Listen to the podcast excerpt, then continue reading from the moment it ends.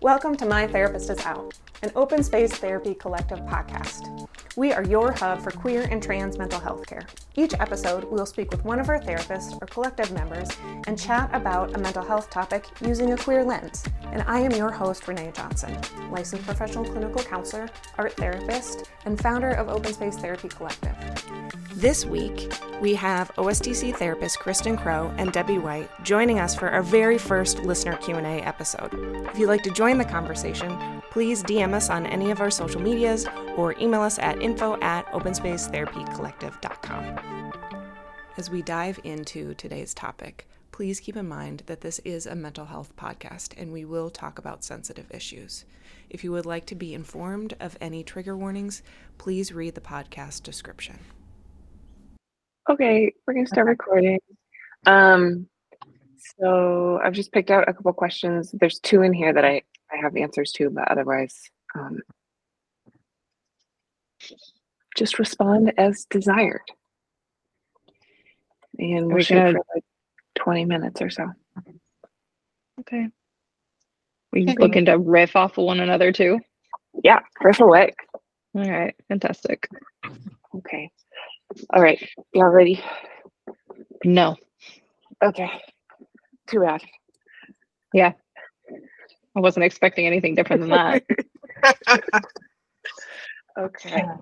Welcome to My Therapist is Out, an open space therapy collective podcast. This is episode 12 for us. So we thought we'd do a little something different. And we have both uh, Kristen and Debbie with us today. And we are going to do Q&A. So we've gotten some questions in and we figured we'd take the opportunity to answer them. Hey guys. Hi. Hi. Um, so I'm just going to start firing away and answer as with whatever comes and we'll we'll go from there. Um, First one we've got today is um, a DM from Amanda who asks, How do you decide what to bring to a therapist when you finally decide to meet a new therapist for the first time?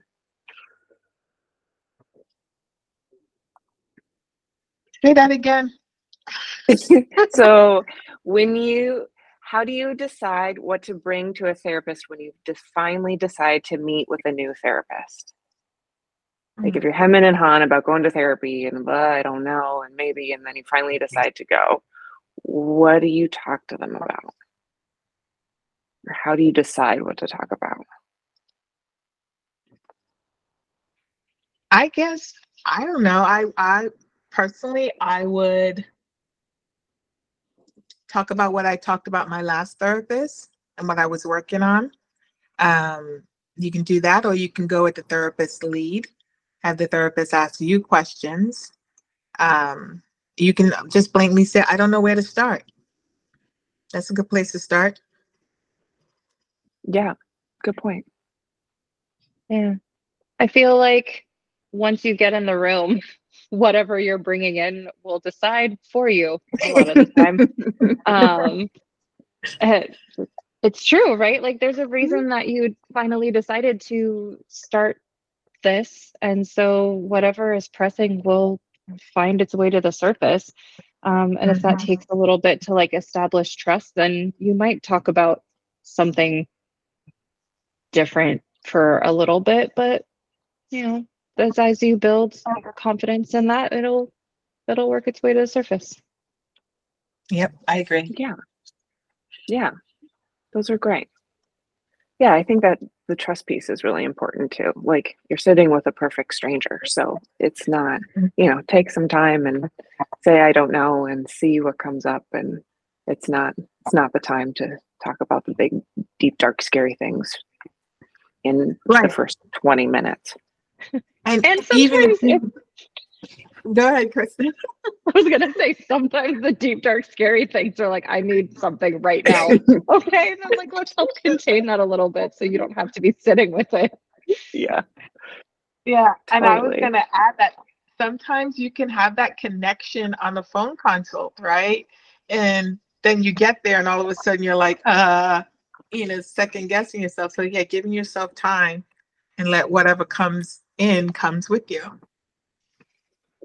Nice. Okay.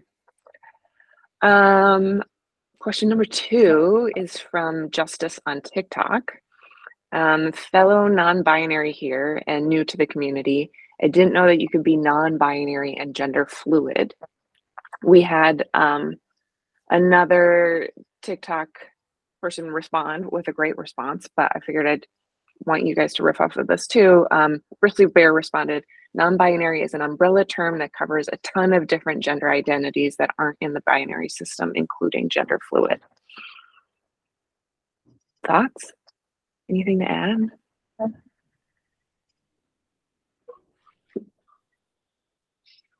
I, oh, okay. I was like, I, I'm having a really hard time reading body language over Zoom. It's really struggle for me. Um, I know I know both of you so well. I, uh, yeah, I feel like it's and and none of this is ever static, right? Like I feel like there is so much exploration that can be done, and there, I, I feel like I discover new terms all the time that you know I'm like, oh, actually, that feels like a better fit compared to what I was using before, right? And so being open to discovering where you are and what that feels like for you and your existence is what's important. Mhm. And to piggyback on that, I actually feel like every day is a new day, right? So it depends on how you feel day to day. It can be month to month. You're exploring who you are and you're going to learn something new about yourself. So why limit yourself? Like, I'm all about, yeah, if you want to, if a label feels good to you, then great. If it doesn't, then go by no labels and just explore who you are at that moment and and be okay with it. Yeah, absolutely. There's no, we're ever changing and evolving.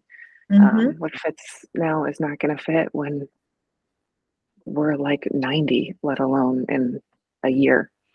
So, Mhm.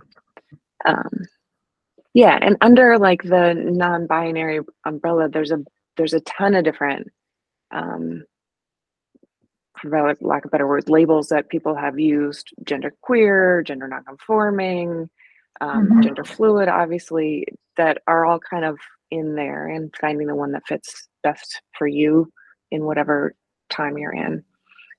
Yeah, the non-binary is just kind of a keep me out of keep me out of the edges. Mhm. Cool. Okay, we have this one's a tough one. Um, we have a DM from Sherry who asks, "How can therapy help with ruminating thoughts so I can move from an angry, move on from an angry or painful past situation?" Mm. I heard this analogy, like I'm listening to a book, um, and I heard this analogy about like a garden and how like those ruminating and angry thoughts kind of are like are the the weeds in the garden. And so having a therapist to kind of help you tend to the things that you want to grow and kind of pull the weeds as they come up or as they start to like overrun the garden um, might be just a really nice way to find some support so you don't get oh that was a terrible thing brain Uh, so you don't get lost in the weeds is literally what i was just going to say. Okay. Analogies are great sometimes and sometimes they just come out wrong. I don't know what to tell you. But that's the i'm sticking to it. And Yeah, but that was was a- terrible. That was a good one because I can completely visualize what you were sharing. So I think it's good. And there- what's wrong with having a little humor with analogies? I'm going to say that therapists, especially one, that, especially one that is trained in EMDR, um, can help you channel those negative thoughts and reframe them or explore where they're coming from without getting too deep into the trauma of it. Uh, add on positive thoughts so that when you can get better at managing when those negative thoughts come up, you can remember, oh, this is what the positive aspect of it. Um, and then there's also modality therapy, right? There's dance movement and there's uh, art therapy and you know drama therapy. There's all these modalities that can help in different ways. Just have to find the one that fits and works with. You. Yeah, and it's I think there's a space where like talking to your friends about it is different than talking to your therapist about it because your friends are gonna like let you vent. Um, and sometimes venting like helps the rumination continue, where Mhm. your therapist is gonna push you to process past it um, and kind of process it out instead of Mhm. letting you just kind of keep spinning those wheels. Yeah, or escalate into a whole nother way of approaching it and it manifesting inward. And then all of a sudden you got these aches and pains you don't know about and you're thinking that you're gonna die. So yeah. Especially when those Yeah. thoughts, you know, the, what is it, uh, catastrophize, cat- can't mention the word, but catastrophizing. There when it goes to that end, yeah. Awesome. You guys are so good at this. So are you. Um, so uh, another one from TikTok is from bruh at me next time, which is a great handle. I love Uh, that handle. That's Uh, they they ask, have you guys or do you guys plan on doing an episode on asexuality? Uh, I will love this. It's caused a lot of pain and happiness in life, and there's so not much content out for it, out there for it. Mm. Um, and I think that's great. I actually asked Jenny, who's an associate therapist who's going to come on with us this summer, um, if they will cover this one with us on the podcast, and they are absolutely down to do that. Um, and yeah, there's not a lot on asexuality out there, and I think it's really kind of new to the conversation. Yeah, I kind of feel like, um, you know, the the ones, uh, what's the analogy of like those who speak loudest is seen, and often those who don't, you, you forget. But there's room to address every aspect. And I'm really excited that Jenny's gonna come on because I'd like to learn from her, uh, them too. And uh, yeah, so there's definitely room for growth. Absolutely. Um, okay. We have a DM from Dion who asks to address an issue in the family, can you work with one family member or do you need to meet with the whole family to resolve the issue? If you Hmm. only meet with one family member, does the whole family get access to the client's information? That's a good one. That I was like, that's feels like a multi It's a multi part level question.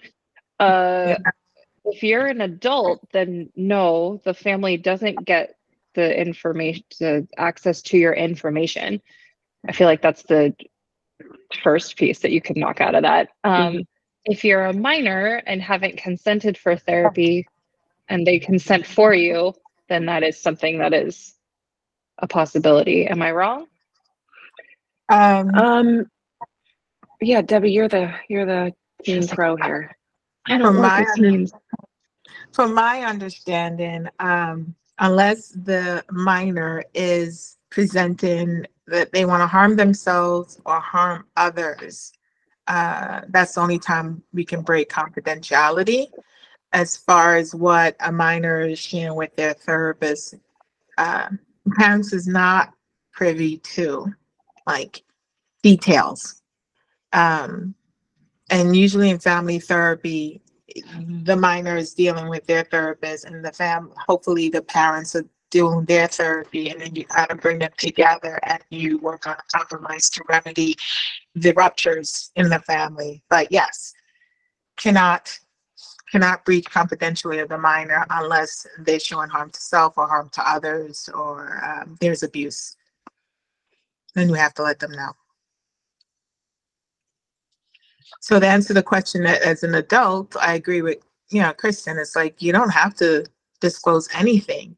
If you want to work on a conflict with one family member, it's possible to just work because your relationship with that one person is going to be different from your relationship with other family members. So if you really only care about working with that one family member, then focus there.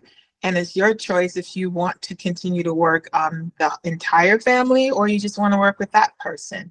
I mean, I am a firm believer, uh, even as a therapist, that um, just because you're family doesn't necessarily mean that they have to be in your life. And if you have to come to a point where you go to therapy to uh, help work out not being around your family when it's toxic, then that's another way that therapy can help. Yeah, that's a good point. The, you know, we've, I think with a, it's been, how do I say that? It's cool with a lot of the clients that I've worked with who've come in with difficult family relationships and their family's not interested in going to therapy or even acknowledging that there's something going on. But when Mhm. the client is able to do their own self work, um, there's a ripple effect on the family. And so sometimes it's just the client is able to engage differently with the family so they're not feeling as much of the toxic effects. But Mhm. often it also helps the family learn different ways to engage with each other. So it doesn't always have to be the whole unit that goes in. Yeah, I mean, the cliche of if you want to see change, you have to change within yourself, right? It's true. If you are working on you and it's gonna, you're gonna change how you live your life. And it's gonna be a ripple, ripple effects because people have to address you differently. You're not the same person and you're gonna be setting boundaries. That the boundaries are not just for others, it's for you as well. It's for self-protection as well, so. Totally. I don't think I have anything to add to that. I feel like that feels pretty. that feels pretty spot on. Like it, yeah. And I, rem- okay, I guess I did think of something. Um, one of my clients told me, like, you go to therapy for the people in your life who don't go to therapy. Um, and so, like, you both said, like, engaging with the people around you differently can help Mhm. heal ruptures or have them be less destructive to you. Totally. Yeah, I think I saw that on a bag recently. Like, I go to therapy because you don't. Oh. made me laugh pretty hard. That's pretty cool. That would be a nice shirt. yeah. Um, okay, this this one I looked up some facts for because I think it's an um, important one, but I want your guys' input in it too. Um, so Luke DM'd us and asked, "Is it common? Is it a common occurrence that young people who think they are trans later on uh, discover ultimately that they're not trans but queer?"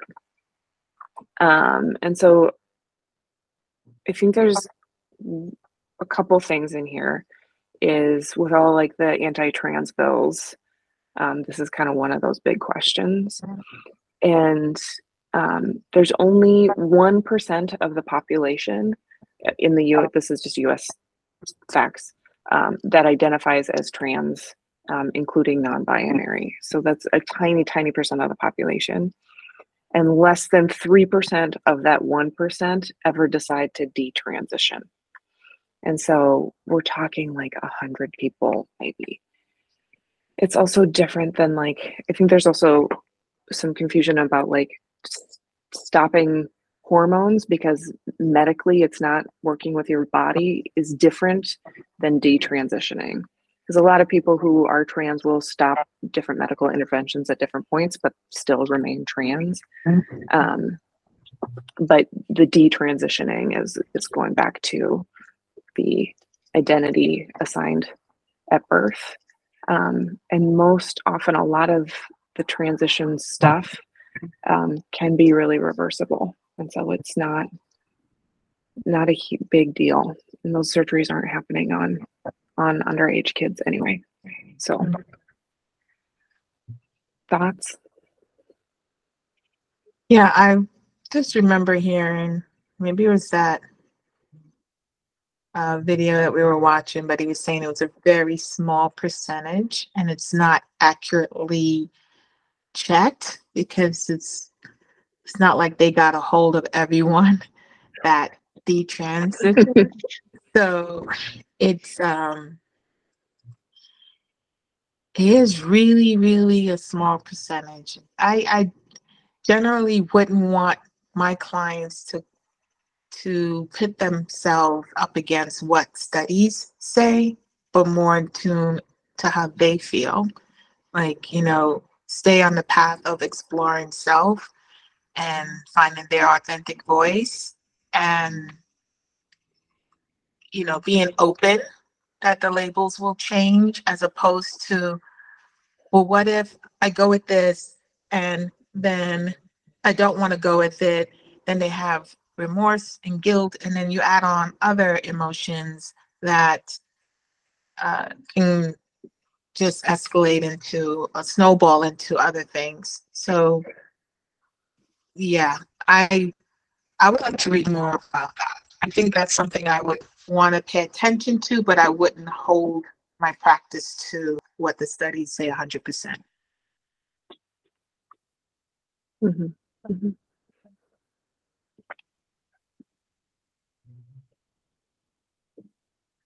I feel like I need the question repeated again because I took in too much information.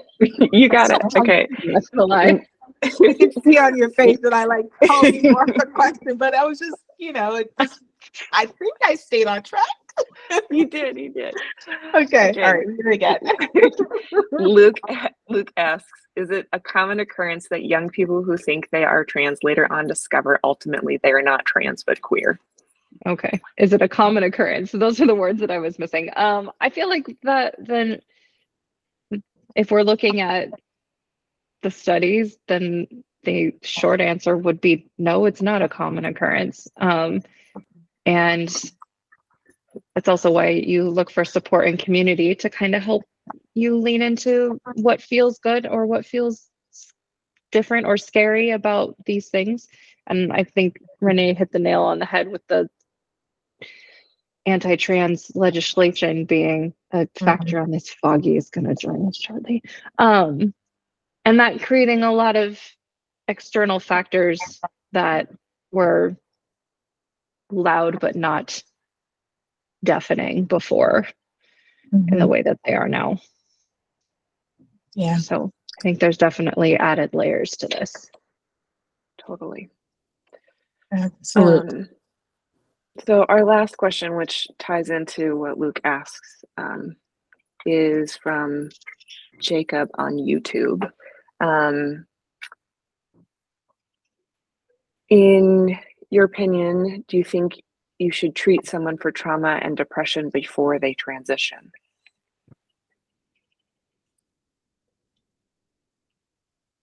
And I'm guessing that Jacob's talking about medical transition um, because being trans is just a way of of being in the world um, and an identity. So I'm I think this question is about medical transition.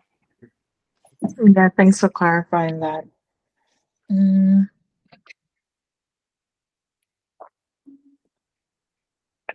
I'm wondering, uh, I mean, that feels like there could be a lot of different ways to answer that. Um, Mhm. But knowing that there are different definitions of medical transition too, like if there are surgeries versus hormones, or, you know, like Mhm. um, those, as we've stated, like hormones can be stopped, right? Um, and that can be halted. And are the symptoms of depression being exacerbated by not feeling at home in your body? Um, and is your trauma tied to not feeling at home in your body? Um, and so I wouldn't want to say, like, you have to have your depression and trauma resolved before we can do all of that thing, because that sounds impossible. Um, Yeah. that is but- impossible. yeah uh, again being too polite i guess this is my habit for this week um but like just noticing how these things shift um noticing how these things shift like what kind of impact is the treatment having on your depression and your experience of your trauma and like maybe how do hormones change your perception of these things too right um like i feel like it's all an intertwined experience um Yeah. And I don't think that having depression and trauma would magically make you not trans. So, like, I, I think that it's okay to concurrently do the things. Yeah. Totally. Yeah, I totally agree with that. I think the, I mean, obviously the three of us are very biased here as we think you should be having your trauma and your your depression treated. Um, but that's it's not like you're saying, it's not this multi-step process. It's all one big thing. And those things can be negatively affected if you're trans and if you're in a place where you are ready to start medically transitioning um, they can absolutely be affecting each other. Mhm. Yeah, I have nothing to add to it, but ditto to both what you said. cool. Well, thanks so much, guys. This was great. I think um, we're getting more and more questions, which is awesome. So, for those of you out there, if you have any questions, please comment, DM us, email us, um, and maybe every 12 episodes we'll we'll do a Q&A session together. Yeah. Cool. Thanks so much, y'all. I'll see you next time. Bye. Bye. Bye. Thanks for joining us. We'd love to hear your thoughts on today's topic. Leave a comment below or email us at communications at Open Space Therapy Collective. You can follow us on all of the social medias, and if you're in California looking for a therapist, visit our website at openspacetherapycollective.com and book a free intro call with one of our therapists to see if we are the right fit for you. My Therapist is Out is an open space therapy collective podcast. Our therapists are Kristen Crowe, Debbie Whyte, and Renae Johnson. Clinical consultant Jenny Nigro. Communications coordinator Riley Andreessen. Marketing consultant M. Isa Messaging. Administrative assistant Murtza Ruiz. And our podcast editing is done by Smash and Grab Studio.